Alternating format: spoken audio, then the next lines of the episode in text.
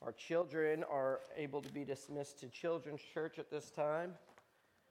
Y'all go have fun and learn about God's love. And uh, our prayer is always that our children will know God loves them, that they will choose to follow His Son Jesus, and that they will be filled with His Spirit. And uh, that's what we hope to accomplish uh, uh each and every time we gather, not only for our children, but for us. We would know God's love. Do you know God loves you with an everlasting, never ending, always and forever sort of love? How do you know that? You don't know it if, uh, if you think, well, that means that I'm never going to have a transmission go out on me. Or I'm not going to have anybody in my family get hurt. Or all the breaks are going to go my way. No, God never placed his love on those sorts of things. In fact, Jesus said that to his disciples. He said, You're going to face some hard times. Uh, but God did reveal his love to us. And Paul says it like this and that while we were yet sinners, Christ died for us. God showed us his love for us as we are. You see, people want to say, well, you need to change so that you can accept that love, but it's that love that changes you.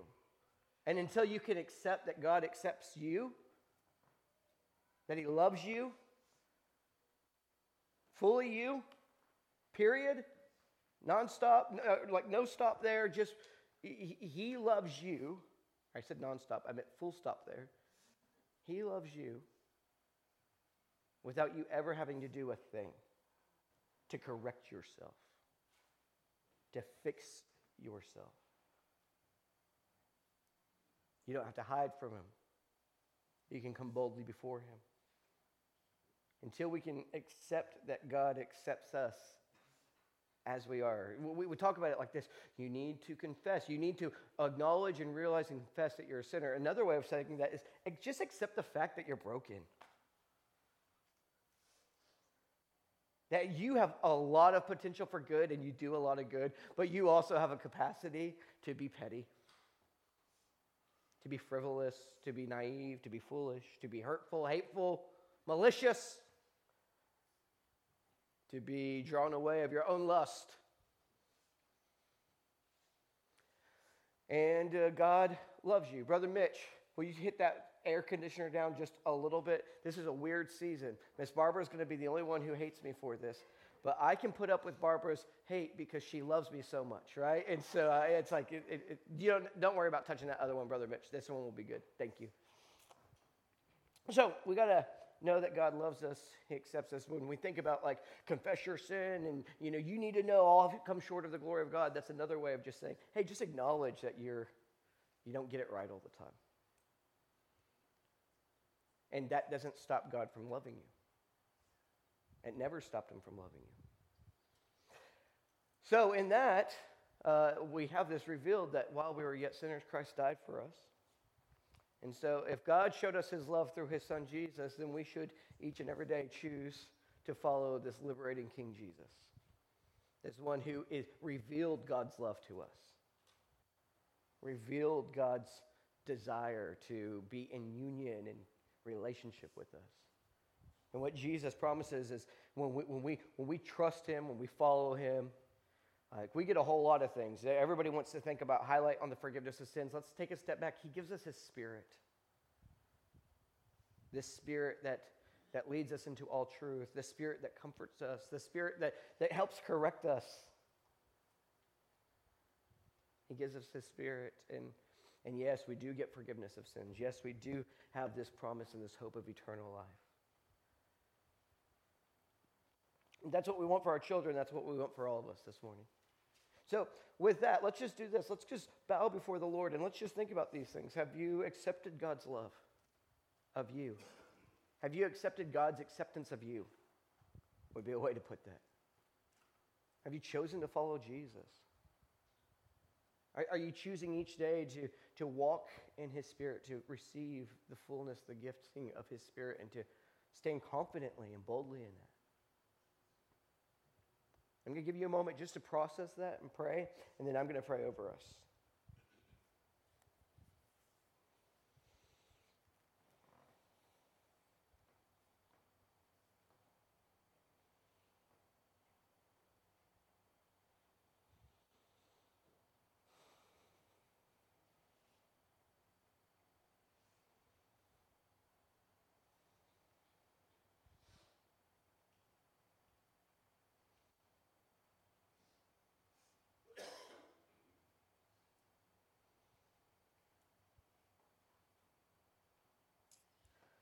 If you're praying, I don't want to interrupt your prayer.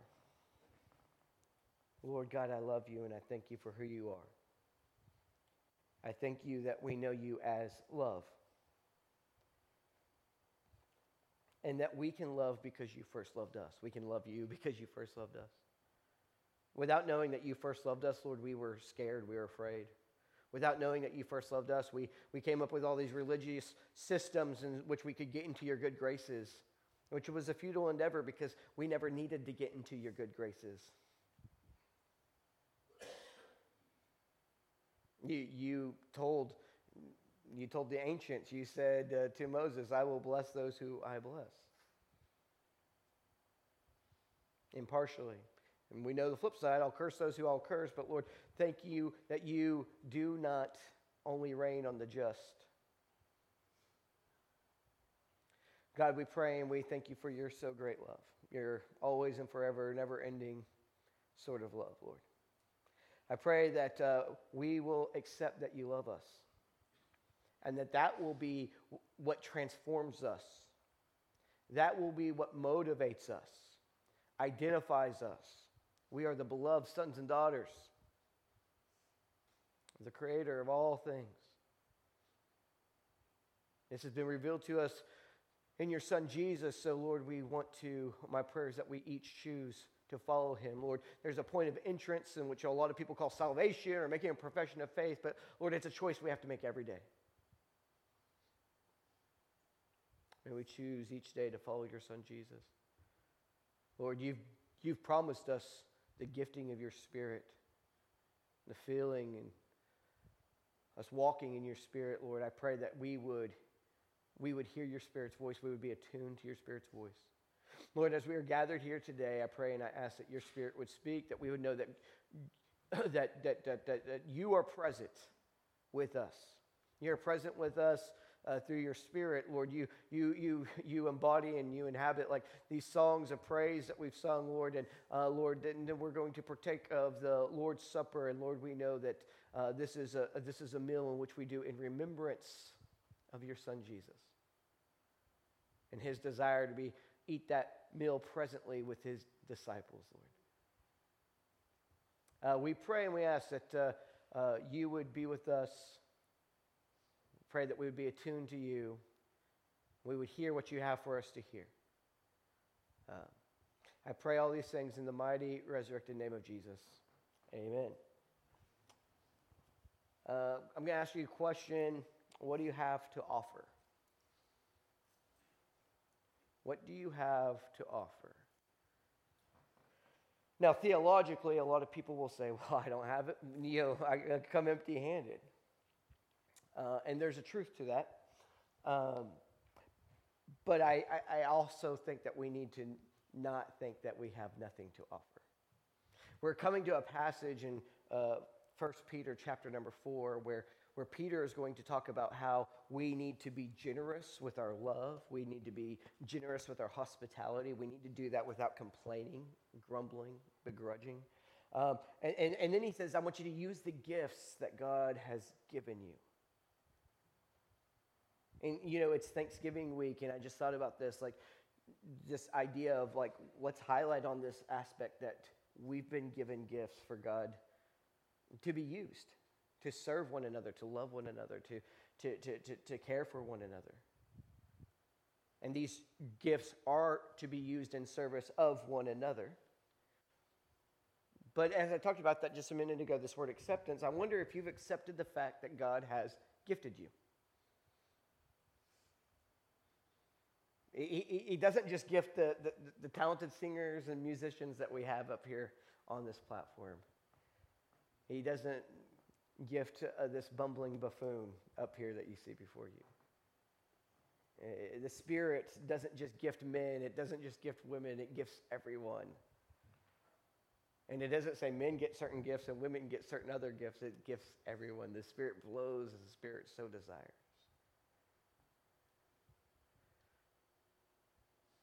The Spirit doesn't say, hey, I'll only gift those who are like mature and aged. The Spirit says, from, from, from, from, from the young to the old, I will gift. And those gifts Those gifts can be used in service for one another. And the reason why I ask this question and why I uh, have this in consideration this morning is, is, is unless you've accepted the fact that you've been gifted by God and, and maybe been able to name those gifts, how are you going to use them in service for another?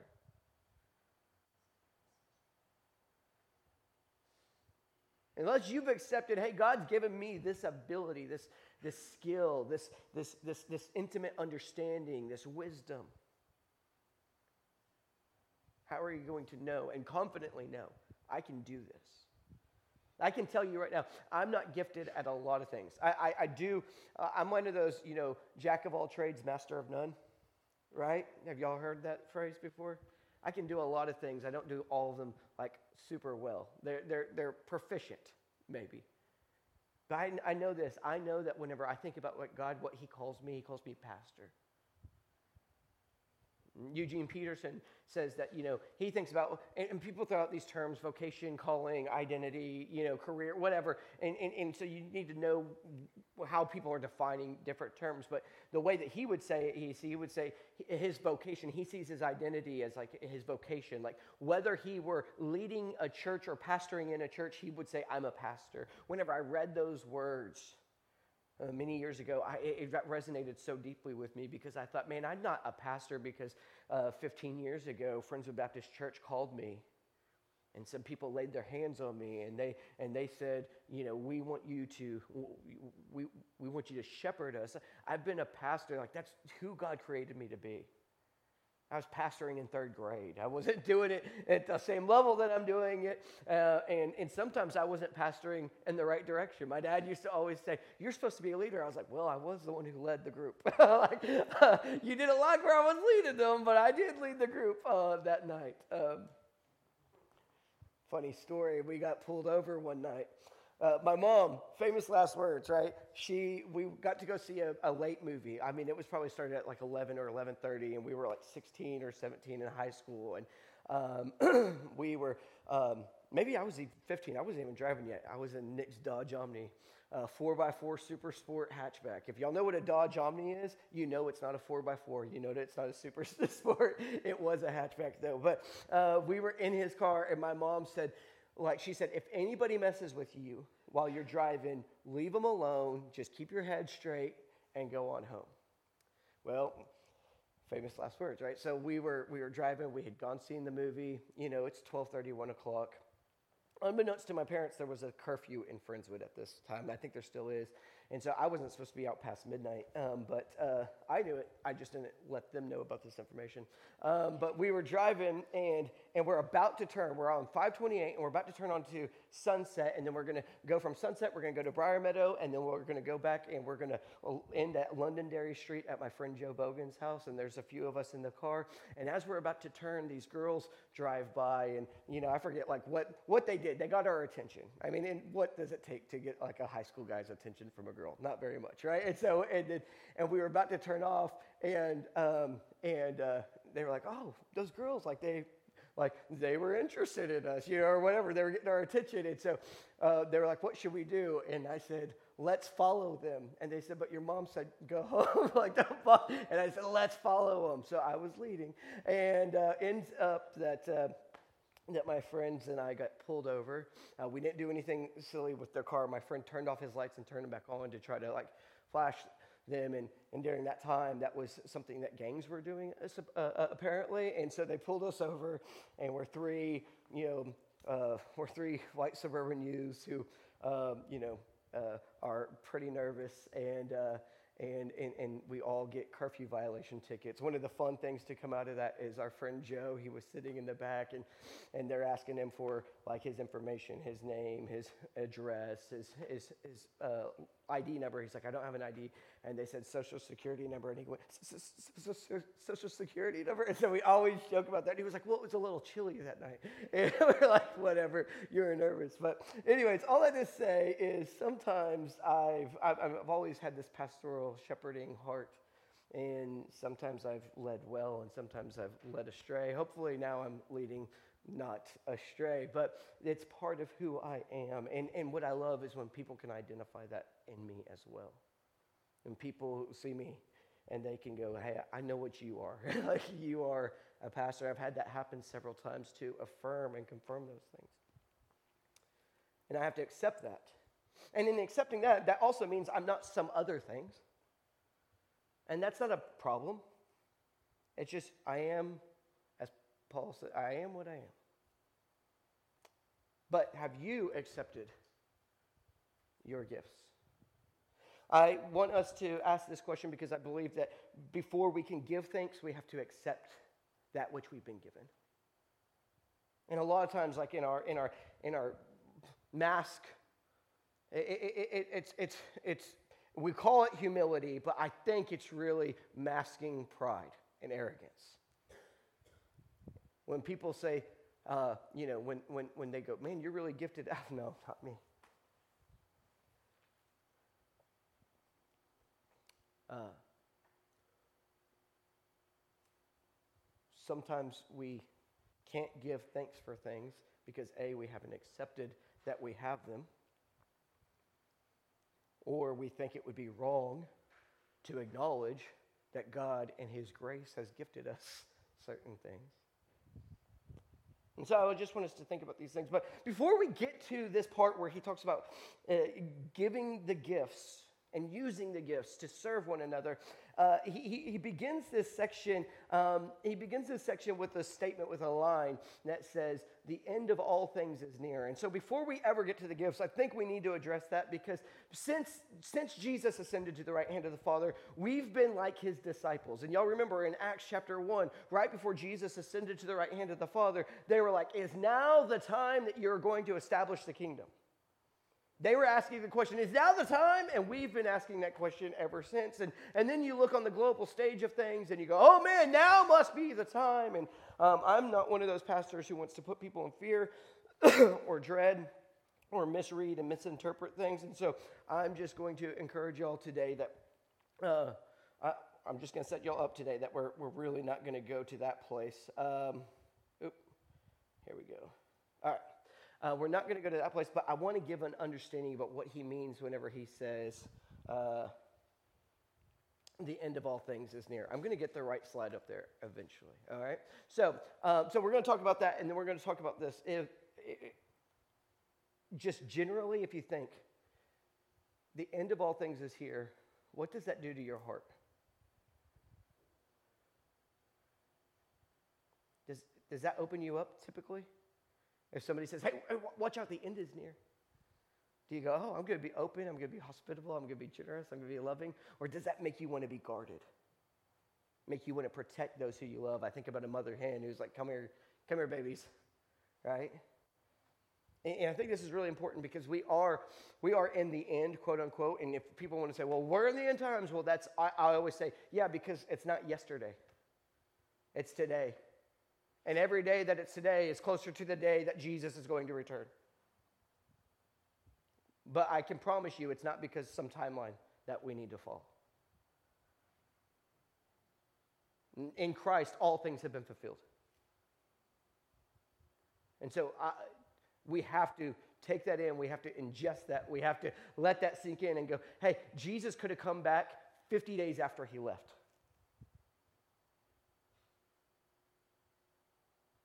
He's the fulfillment of all the Old Testament covenants promises. In him are all everything is yes and amen. So So I know that we get enamored with this.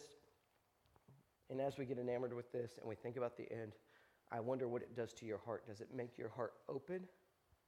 Does it make your heart open to strangers and foreigners? To people who have different religious beliefs and understandings? Or do you feel like you have to protect yourself from all those people? Those people. Interestingly, Peter doesn't say, close yourself off. He says, open yourself up. So here's where we'll begin reading 1 Peter chapter 4 verses 7 through 11. He says, "But the end of all things is at hand." He has just told them that God is going to be the one who judges and we need to entrust ourselves to the judgment uh, to his just judgment. And then he comes and he says, "But the end of all things is at hand." He says, "Be therefore sober and watch unto prayer." If we think about these words sobriety and watching unto praying, um, you can think about uh, being sound of mind, you can think about being tempered or disciplined, and he's saying, "I want you to have a soundness of mind and I want you to have like a, a tempered spirit. And he says, and this, uh, whenever it says watch unto prayer, it's actually this Greek word ice into. And so it's like you, this soundness and this tempered, uh, you know, disposition should lead you into your prayers and it should lead your prayers. Like you, you, you shouldn't be like, oh no, like oh, I'm so afraid and I don't know where to go. It's like, hey, in my, in my soundness of mind, I know that I can go to the rock. I can go and I can take my fears, my worries, my dreads, my complaints, my concerns, my praise, my joy, my, um, my hope. I can bring it all to Him and I can be prayerful in this moment where we just heard the end is near. And so he calls for a soundness of mind, calls for uh, like a, a temperament that is, that is under control, a disciplined temperament. And I think that's very interesting because how many people today want you to be of sound mind and of a tempered disposition whenever you think about Israel or Hamas, or you think about the border, and you think about all the, all, all the people coming across our border, you think about Ukraine and Russia and China, and oh my goodness, just calm down, everybody. Is that what they're saying? Or they're saying, you can't be calm about this stuff. Hey, listen, I can be afraid and know what to do with my fear. And if I'm going to be tempered in the spirit, then I'm going to take my fear and I'm going to say to my God, hey, like David said, hey, I, my enemies are all around me. Where are you at? Where are you at? I need you, Lord. So I love that he starts out with like this idea of like, hey, you know, don't be f- afraid and run for the hills. He just says, be sober, be tempered, watch unto prayer.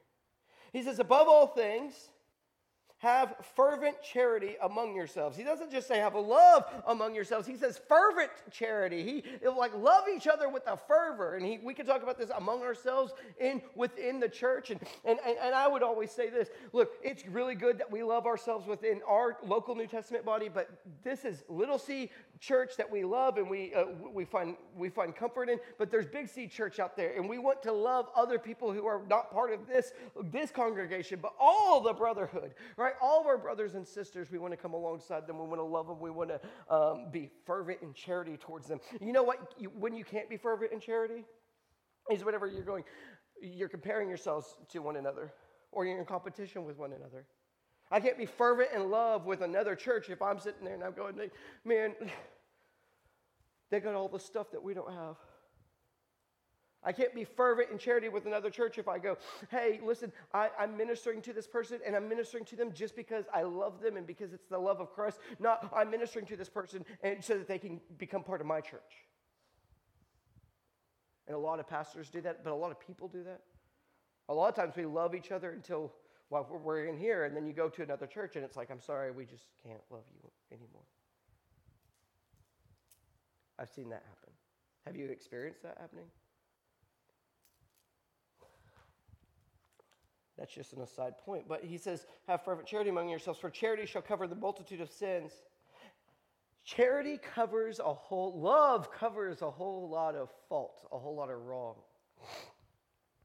Now let's think about that for a second. How does that work? Well, if I love you and you do something to me uh, that's offensive, that's egregious, then in my love, I don't go talk about you. In my love, I go talk to you and I say, hey, what you did is you offended me and it hurt. And, and, and in your love and in my love, we can come and we can be reconciled one to another. Or in my love, whenever you do something that is maybe uh, uh, uh, offensive or egregious to me, and I go, oh man, God, like that hurt my heart. And the Lord says, yeah, I know, but do you, like, l- let's think through it and let's process it. And I can go to the Father, and the Father could actually minister to me and go, hey, you know what? I'm just going to let it go and I'm going to forgive them. Now, I'm going to warn you, some people say, well, I've let it go, and you never let it go. I've forgiven, and you've never really forgiven. You've never really forgiven. There's still bitterness, eh, resentment, angst towards that individual. But it's a hard thing for us to do because love says, I'm not going to go talk to, I'm not going to sit there with my wife and badmouth the person who hurt me. But in love, I'm going to address that person. That's how you can cover sins. That's one way that you can think about it. How does love cover a multitude of sins? Because in love, I'm going to do the loving thing. In love, I'm going to take the steps that are necessary, the steps that Jesus lays out in Matthew chapter 18, for instance. In love, I'm going to seek to gain a brother or sister rather than be willing to lose a brother or sister in love. Just one way that we can think about it. And then he says, use hospitality one to another without grudging. Another way that you could say this positively is use hospitality with cheerfulness, with joy. Be hospitable to one another. And I think it's interesting that he says without grudging, or he says do this joyfully because, uh, because guess what? You know that sometimes it becomes a burden to help people, to welcome them in. We had four dogs, five dogs at our house yesterday.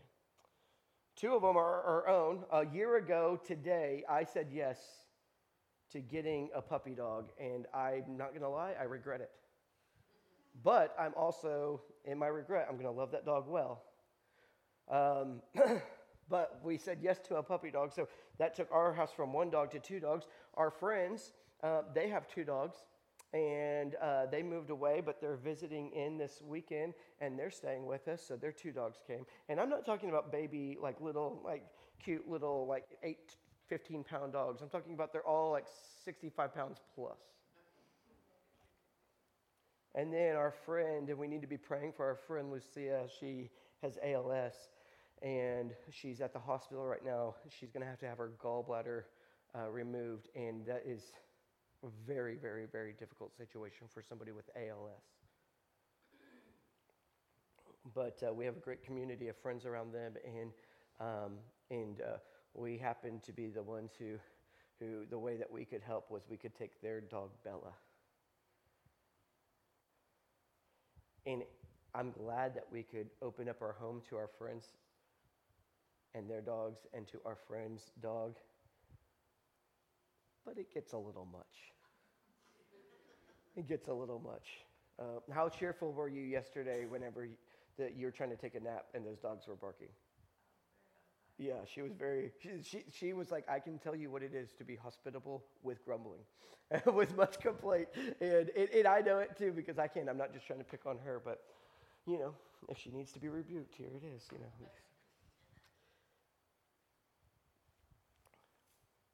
I want y'all to see what, what's he saying there, though.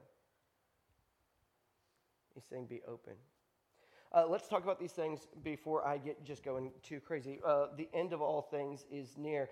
Um, here's, here's what I'll just encourage y'all. We can do some study on this, and if you want to have a greater conversation about it, we can have a deeper conversation about it. But uh, a lot of people will look at this and go, Peter has an end point in mind, like a termination point. Like Jesus is coming back uh, uh, uh, imminently. And Peter would have believed that, but whenever he talks about like we're in the end times or, or, or, or, or, or that the end is at hand or is near, um, when we think about that, we should, we should think in this term, and, and I think N.T. Wright says it really well. He, we should think of this being like we are in the final act of God's redemptive plan. Jesus has been revealed, everything has been fulfilled in Christ. All the, all the former covenants, all the promises, all that's been fulfilled in Christ. And now we are act like if, if, if you were looking at a play, you had, you had, you know, you had act one, scene one, scene two, scene three, uh, scene four, then you have intermission, then you have uh, act two. And the way N.T. Wright says it, we're in the fifth act.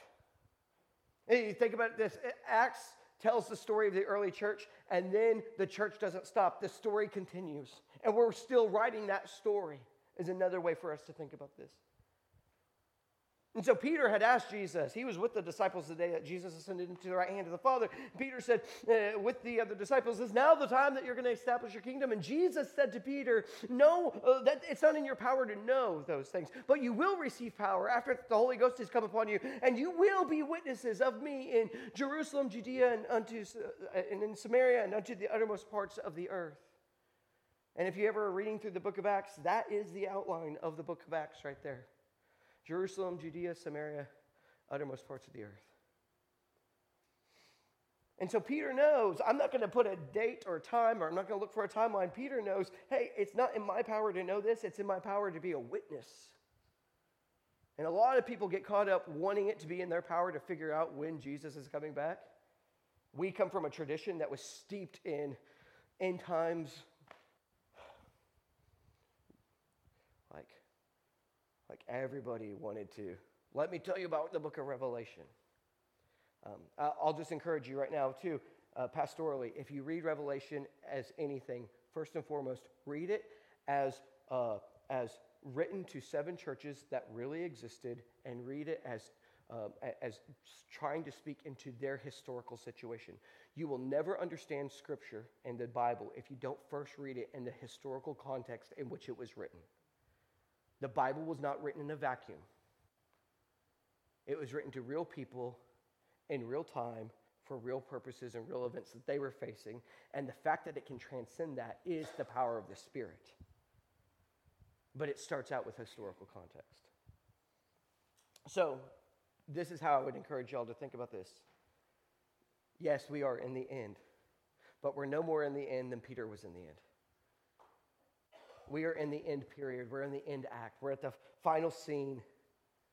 And we don't know. We don't know whenever the credits are going to roll as it were, if you want to take on that metaphor. But you and I were living it out. And this is what he's saying. He's saying, we're, we're, this is like Jesus has been revealed and, and, and, that he's going to return. So this is, the, this is the final act of the drama of God's great redemptive rescue operation. And from that, he says, don't be scared. Don't be alarmed. Don't be guarded. Don't hide everything in. He says, from that, I want you to be open. I want you to be open. I want your mind to be sound. I don't want you to be living in terror. I want you to be, uh, have a tempered uh, disposition and, and discipline. And I want you to, whatever you're worried about, about, whatever you're concerned about, bring it to God in prayer. And then he says, Hey, I want you to love each other. I want you to open yourselves up to one another. I want you to love each other fervently. I want you to be hospitable. And then he gets down to this part and he says, Okay, and, and, and then, then as you have received the gift, even so minister the same one to another. And this way, we could say you would be doing good, you would be being good stewards of the manifold or the, the, the varied gifts of God, the variety of gifts that God gives. The variety of gifts that God gives. So I want us to think about this as every man has received the gift. Have you received the gift? Have you received the gift of God's love? Let's ask that question. I asked that earlier. Have you accepted that God loves you? Period. Full stop. He, while, you, while we were in this state that you and I continue to be in, which is a state of which we are filled with a great capacity of good and a great capacity of bad, wrong, sin. God loved us. While we were in that state, He sent His Son Jesus, and Jesus wanted to reveal to the world that God loves this world. And in His love, He wants to rescue us. And he knows that the only way that we can be rescued is not whenever we continue to be afraid of him, but when we can actually come into his presence with peace. And so, what did he do? He came and he showed you, I am not going to strike you with lightning bolts. I'm not here to cast you out. That's not what I'm about. What I'm about is to bring forgiveness bring rescue.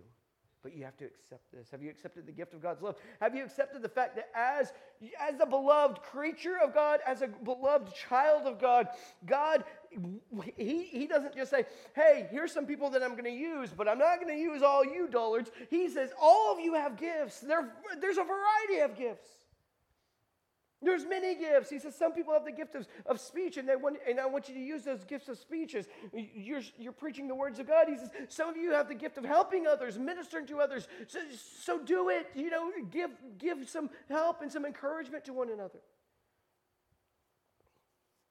I think what we're going to do, in either our next DI or the DI after, we're going to talk about this a little bit more fully, like so that we can do like a gifts assessment because that's probably necessary for some of us. But I want you to think about this right now. Like, if you don't know like what God's gifted you, and why don't you just start asking that question? Like, who do you say I am, God? Like, what, what, what do you name me when you see me? He might look at you and say, You're an administrator. Right? You're one who, you're like a Barnabas, you're an encourager.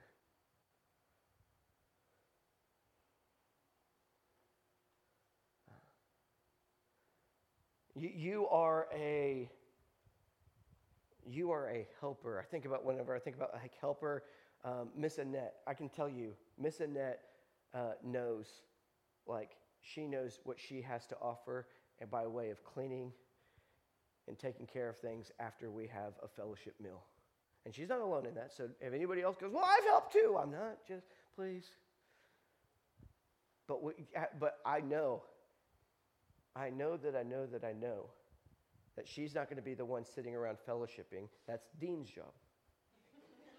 Dean's going to be telling stories, and that's how he's going to be encouraging and, and, and being with one another. She's going to be up. She's, he's, she's going to be Martha, Martha-ing it. she's going to be like Martha. And she's going to be cleaning, and she's going to be doing the dishes, and she's going to be oh, taking out trash. And guess what? Our church needs that. Because if we didn't have that, if we didn't have a cleaning crew every week, which, if you want to join the cleaning crew, if we didn't have a cleaning crew every week, then we couldn't walk in like Miss Barbara did today and go, man, the carpets look really clean. I don't know why they looked particularly clean today, but they did, and she noticed it because people took time to do that. But this is the big thing is what is your gift? Have you accepted that you've been gifted? And I, and, and I really believe this until we accept that we've been gifted, A, it's going to be hard for us to identify where we can be of use for another. And I think a lot of people are stuck in this place of going, well, what can I do? I'm no good. And so you put it on the shoulders of other people that you can identify that, that, that their talents, their gifts, their abilities and that's okay, but you also don't value your giftedness. And, and, here's what I would say God's not mad at you for not valuing your giftedness. God would be broken that you don't value your giftedness. Like God's great desire is to see that we have worth and we have value. I, kn- I know that's not how it comes across a lot of times. I know it comes across like God wants you to know that you're a worm. And no, no, He doesn't. He wants you to know that you're His beloved son or daughter.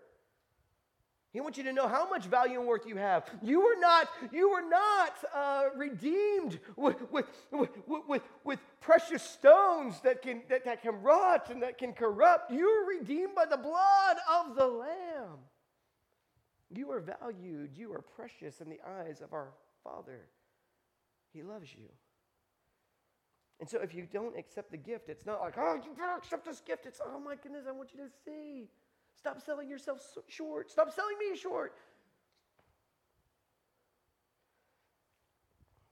There's a quote from a book that I've read, um, and the book's called The Gift of Being Yourself. It's by David Brenner or David Benner. Um, if you're going to read that, you need to re- read Surrender to Love first. But um, but it says, uh, if God can love you as a sinner, why can't you? And I think about that. Why can't I love me? Why can't I love others in their sinful state? Something for us to consider. But as every man has received, and today this is why I think that this, this line is important in, in us accepting this and understanding this, is because we want to give thanks this week. We want to give thanks today.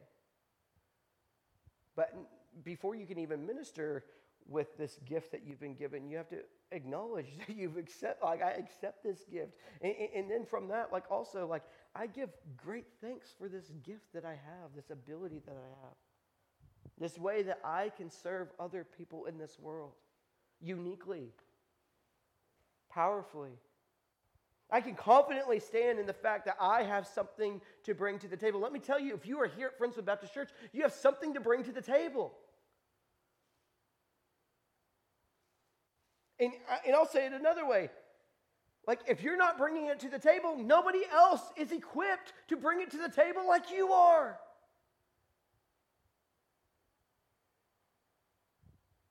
You know why God gives a variety of gifts? because he wants us to be a community that relies upon one another. He doesn't want you relying upon yourself, he doesn't want me relying upon myself.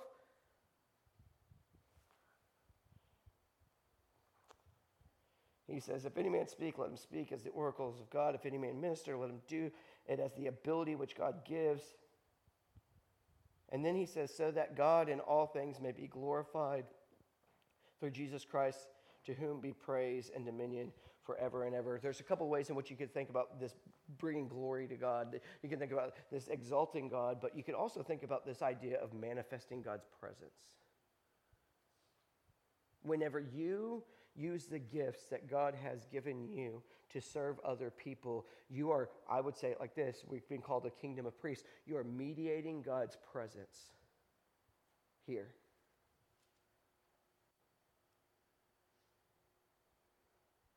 We pray that prayer, your kingdom come on earth as it is in heaven. And God says, okay, I want to do that and I want to use you. I want to partner with you to mediate my presence, my kingdom will, my kingdom way here on earth as it is in heaven.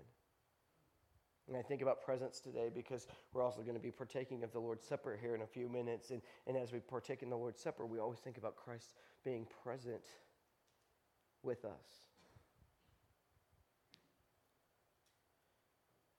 And here's the deal like, it's one thing to take this beautiful this beautiful symbol that Jesus gave us to, to remember him. And every time we take it in, we remember him. It's one thing to take that, this thing that we can make like so religious and so sacred and so sanctimonious and go, oh, of course Jesus is going to be present in that. And not think whenever you pick up the phone to call somebody to say, hey, I wanted to have a word of prayer with you because I know you're going through a hard time that you're, you're bringing the presence of our, of our Father and His Son and of His Spirit. And that place, you know, that's where heaven and earth are meeting in that moment. And it's not just the religious ideas or the, the, the, the spiritual discipline things that we do in which we mediate God's presence and his love. I think about like Jesus just sitting around the table with some people and having a good time and letting them all know that they're all welcome to dine with him. And in that moment, it was like, like that song says, uh, when heaven meets earth with a sloppy wet kiss, right? It's just, it is just, this is where heaven and earth are meeting right now in this moment. You actually might, I hope you get to experience that this week. Some of us during Thanksgiving, because we're going to be with family, uh, a variety of family, it's not always feeling like heaven and earth are meeting together, but I hope you are able to experience that this week. So, Peter says, hey, the end of things is at hand. And, and, and, and, the way that I would encourage us to consider this is the final act is, is on, and you're the final players. You're the players in the final act. What do you do in the final act? What you do in the final act is you unleash the generosity, the love, all the good resources, all the gifts that God has given you. You release them, you don't hoard them, you don't protect them. You don't go buy firearms so that you can make sure that nobody can get a hold of them. You open yourselves up to loving and serving every last person. You start in the church, but it should not end at the church. You start with your family and friends, but it should not end with your family and friends. You go out and you give all that you have to give.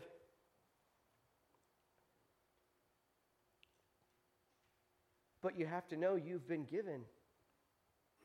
You've been given. You have to accept what you've been given. How, again, do you accept that God has given you his son Jesus to be your liberating king? He's given Jesus to the world. I always like to think about this. He gave the world Jesus. We rejected him. We put him on a cross. And three days later, he gave him back. He said, He's yours.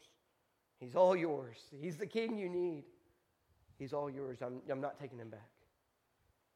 Do you accept his love? Do you accept what he's given you to be able to do?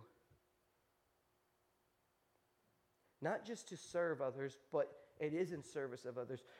Have you accepted what He's been given you to be able to bring His presence, His kingdom, His will, His way to bear on earth here today as it is in heaven? If you have accepted the gift, then I think you have so much reason to be grateful. And my hope and my prayer is that today we will be grateful and that as we go from this place, we will live out of this gratitude and be generous, fervently, feverishly generous with all that we've received. Will y'all join me in a word of prayer? Lord, I love you and I thank you for who you are. God, I pray and I ask that you would be with us over these next few minutes as we reflect on what you've we've heard from you today. Uh, Lord, um, might we receive that which you have for each of us. Uh, Lord, might we, yeah, might we apply to our lives that which is true, that will be life giving for us and for others. I pray these things.